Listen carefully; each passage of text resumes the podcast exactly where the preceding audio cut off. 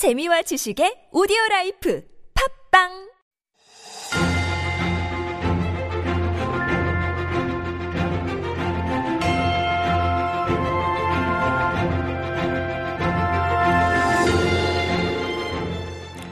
It is time for Stories Beyond Borders. This is our mini segment where we share interesting stories from around the world that could make great conversation starters. And we're pleased to have joining us Jennifer Chang, writer Jen, joining us here uh, every morning. That's that right. you are. It's the first time I'm uh, meeting you, at least on air. So That's uh, good to meet you. Uh, thanks for joining us. Good morning. So, what are we going to do? Uh, well, eventful morning, right? So we have a story. Um, we're seeing a lot of uh, extreme weather patterns, as- as you've noticed. And in Korea, I mean, this heat that we're having, right? The heat wave a month earlier. Um, so this story comes from the U.S., a place called Sioux Falls, South Dakota. And so last week, uh, the sky turned green in Sioux Falls uh, as a storm called Derecho moved across the country at speeds of up to 160 kilometers per hour. We're seeing pictures of it as you can see. Mm-hmm. And the interesting thing, yeah, so, so, I mean, let, let me back up. Derecho comes from the Spanish word la derecha, which means straight. And so, Someone took Spanish in high school. I did. You're la absolutely right. Yeah. Four years. and so, according to the U.S. National Weather Service, derecho is a widespread, long-lived, straight-line windstorm associated with a hand of uh, a band of uh, rapidly moving showers or thunderstorms. And so, apparently, there were reports that uh, there were hailstones the size of baseballs as the storm moved uh, onto Iowa, Nebraska, Minnesota, and Illinois. And so, uh, as any digital era person would do, residents posted the ima- image or images of the bright green sky um, as. Um, some people questioned whether actually filters were making it look even more dramatic than they were, the sky was. And so uh, apparently, some people commented that it reminded them of uh, Green Goblin. Mm, yeah. I have you seen that? Well, it's when he makes that entrance and there's a swirl of green, like kind of cloudy. Uh, I have not seen that. Okay. And nor have I seen season five of Stranger Things.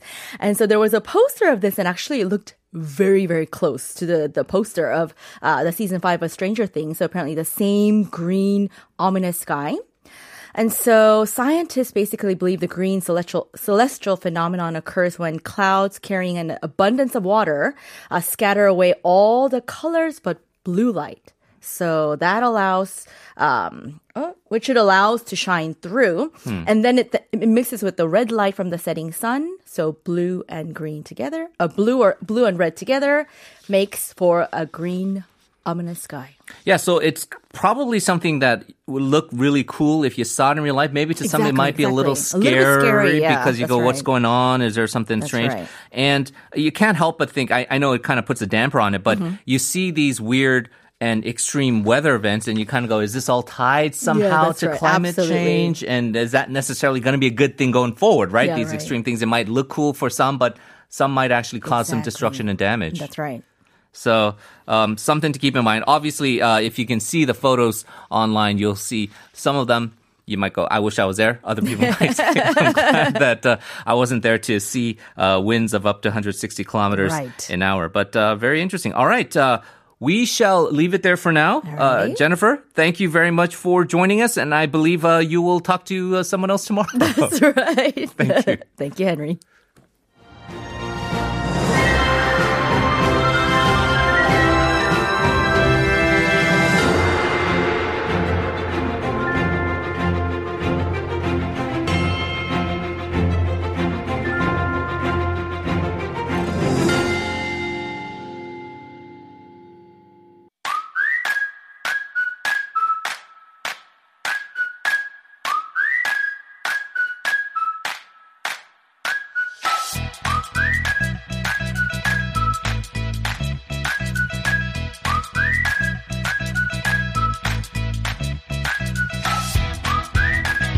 Hi, all right. We are back, and uh, we have now what is known as Culture Dictionary.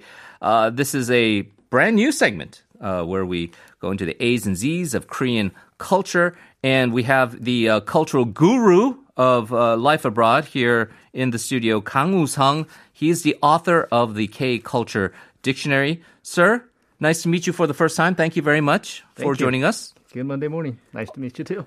Well, I uh, I guess we mentioned it in the opening, Mm-hmm. and so uh, it is something that we will be uh, discussing today. Uh, you're going to be giving us a bit of an intro into um, age and the way Koreans do it in a unique way, right? Right. So, well, people say that age is nothing but a number, right? But don't we wish that our number was a little bit lower? Now, but depending on where you come from, and age can be a sensitive or sometimes even borderline offensive topic to ask mm. someone about, right? Mm-hmm. Especially at the first encounter. But there's no beating around the bush, bush for Korean people, right? We just get straight down to business and ask you many personal questions Yeah. like your age, blood type, or even marital status, even. So it seems like Korean people don't actually, you know, uh, bat an eye at such questions, but uh, foreigners are often caught off guard. So I was wondering, did that ever happen to you? I mean, to your uh, foreign friends who came to Korea, do you know? Do you? How do you tell them, um, um, advise them to, uh, you know, handle those kind of questions? Uh, you talking about the very personal type Right, of questions, like right. evasive questions? Yeah, I, I think it, it does catch people off guard. Uh, you try to understand. Well, um, Koreans tend to be a, a very sort of uh, the concept of chung, right? A very kind of warm and affectionate uh, type of people, and this is kind of their way of showing affection to somebody. Is uh, I'm very interested in your personal Right. life. Like, are you married? And uh, how old are you? And how much money do you make at work? so it's, it's a bit of an intrusive thing, but I think I guess you kind of put it aside to it's well intentioned and kind of part of the cultural nuances of Korea. Right. So I think many of the people uh, listen, tuning in today can relate to uh, our story today. And as I, I sometimes do this. I mean, as for my age, I would say I was 19 exactly 20 years ago. So I give you that much. Okay, well uh, that's a pretty good clue. I must say you look very young. You don't look a, a day over 19 right now. Thank. So um, uh, that is a very impressive indeed. Uh, so um, yeah, if, Hmm. if you ask me, I will say, well, I think I get to the age part where Hmm. I go uh, in my man, because you want to always refer to your. Uh, I, I think we call it sometimes the American age, which is not true, Right. right? It's just your, the normal age, and I will usually just say the the year I was born, and so I'd be saying I was born in the '70s. So I guess you can make your uh, uh, you know your guess on that. Right. So that makes you uh, Hyung, and I am your 동생. That's true. Yeah. Right. So the reason I brought it up is because it's very closely related to our topic for today, as you mentioned at the opening, uh, which is some of the things that foreigners find weird or hard to understand about Korean culture. And the first on the list is the social hierarchy. Okay. And as we all know, the Korean society is very um, strictly hierarchical, and it's based on yugyo or Confucianism, which values loyalty, filial piety, and respect for um, elders. And as a result, Korean society, you know, uh, the, the age isn't a very important factor in determining the roles and responsibilities. So the senior person is expected to take care of the junior in the relationship, and the junior to show respect and discipline towards the uh, the senior in return. So, for example, if you are the youngest or the baby of a group at a Korean restaurant, you can show respect by you know setting up the utensils and you know filling up the water glasses. But with power comes uh, great responsibility, right? Yeah. So the senior person usually, you know, picks up the tab. So what do you Okay. say? We shall we go grab lunch after this? I mean, I'll set up the utensils and fill up the water glasses. Oh, you know that sounds great, dongsaeng, but uh, man, I, I forgot my wallet, so I didn't bring my wallet. So I, I don't know if. I'm going to be able to make Sure. it today. Maybe next time we'll take a rain check. But that that highlights just one thing, right? You say uh, the sunbae can usually be. Uh, the person or hyung or oppa or whoever Right. uh, will be relied upon to uh, kind of be the guiding person, kind of mentor, and also pay for things when they're together. But there's also this aspect of um, maybe a negative aspect of sometimes you see a sunbae who is a bully, or uh even there's a, a case of gapjil, right? If you are Right. higher on the architect uh, hierarchy. Right, exactly. So, and there are always those mean-minded people who try to abuse the system, right? So, they would go as far as lying and overstating their age in an attempt to, you know, have the upper upper hand in the relationship.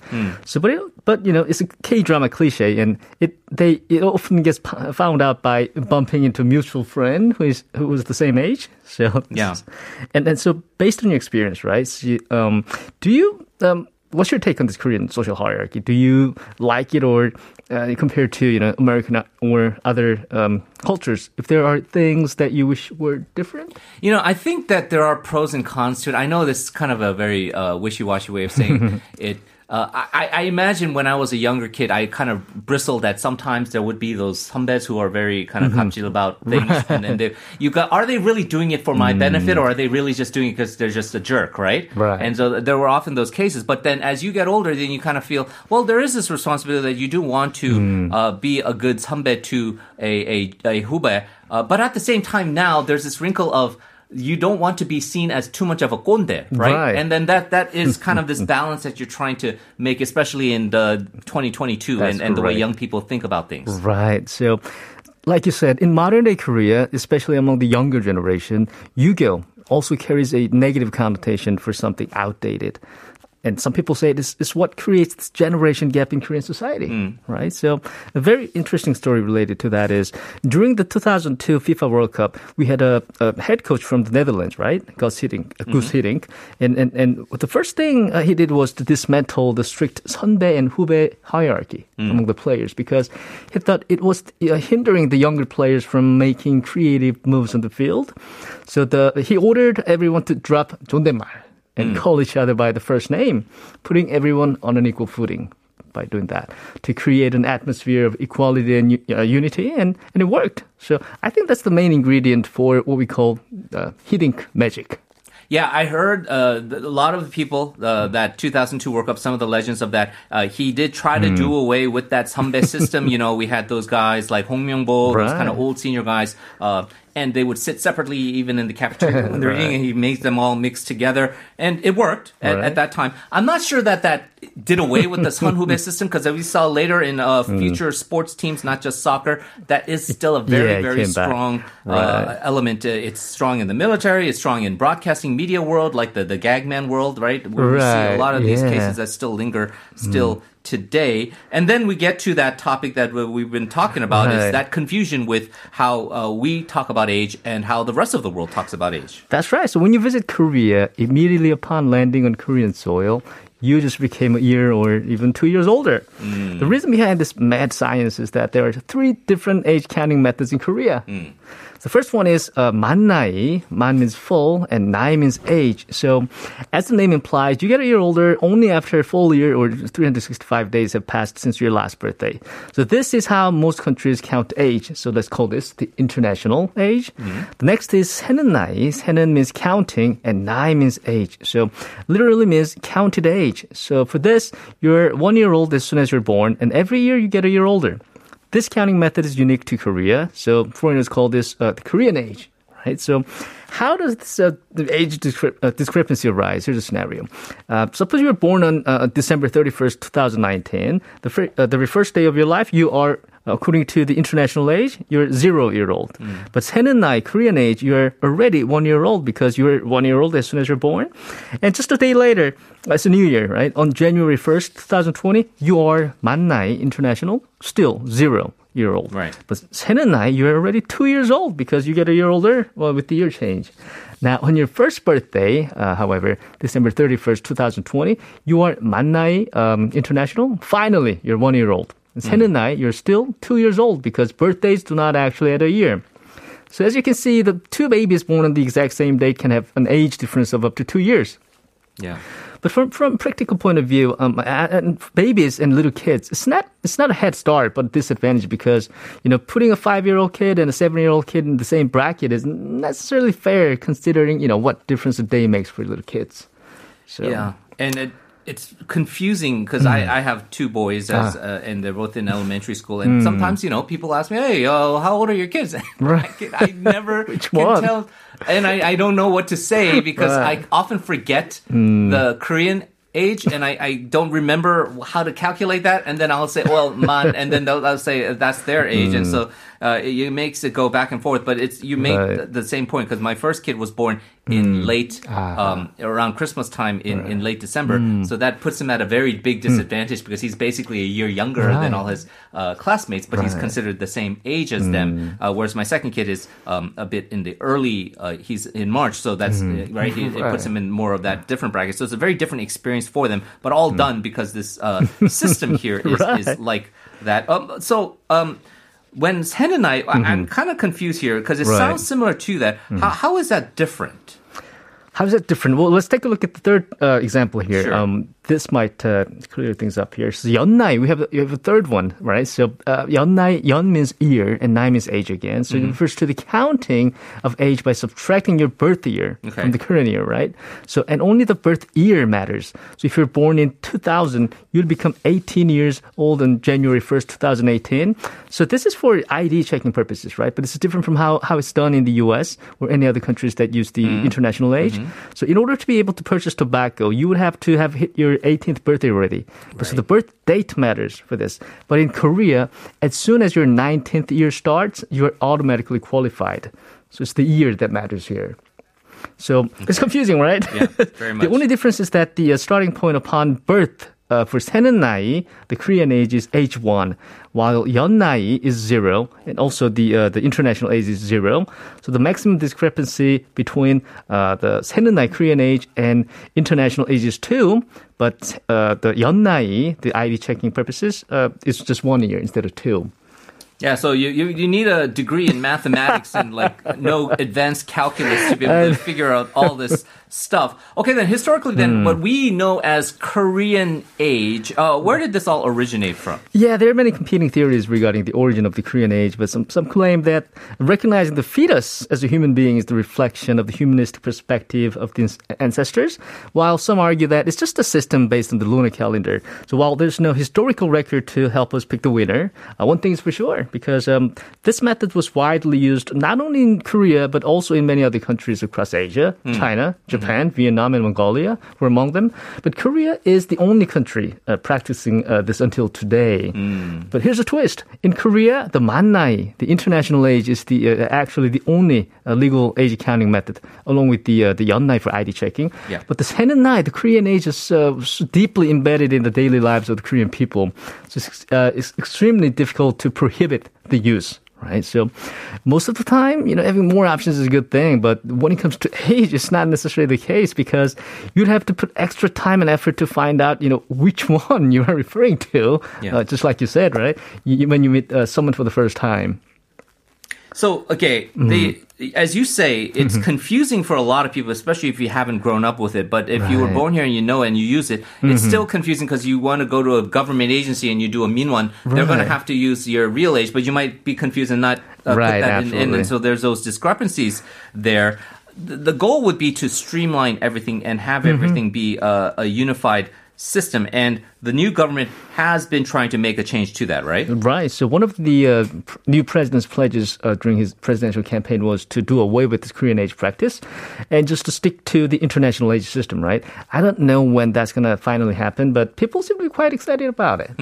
Yeah. So one good thing again uh, for people like me, Mm-hmm. Me who too. are uh, very old now, uh, we all get to be a year or two younger. We don't have to keep saying, "Well, my manai is this." You know, we can just say, "This is my age," and stop telling me I'm old.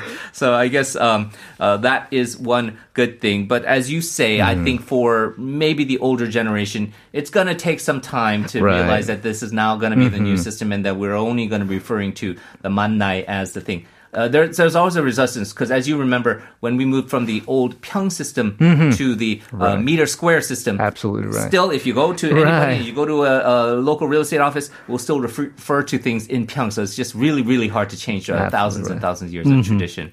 All right. Um, very interesting stuff. Uh, as always, uh, we appreciate all the nuances to this. Uh, very good to meet you for the first time on air as well. And uh, I guess uh, we'll talk to you again soon. Sure. Thank you. Looking forward to it. All right. Well, uh, that was it for Culture Dictionary. We're going to be back in part two of the program of Life Abroad with daily reflections coming up after Gregory Porter sings Be Good.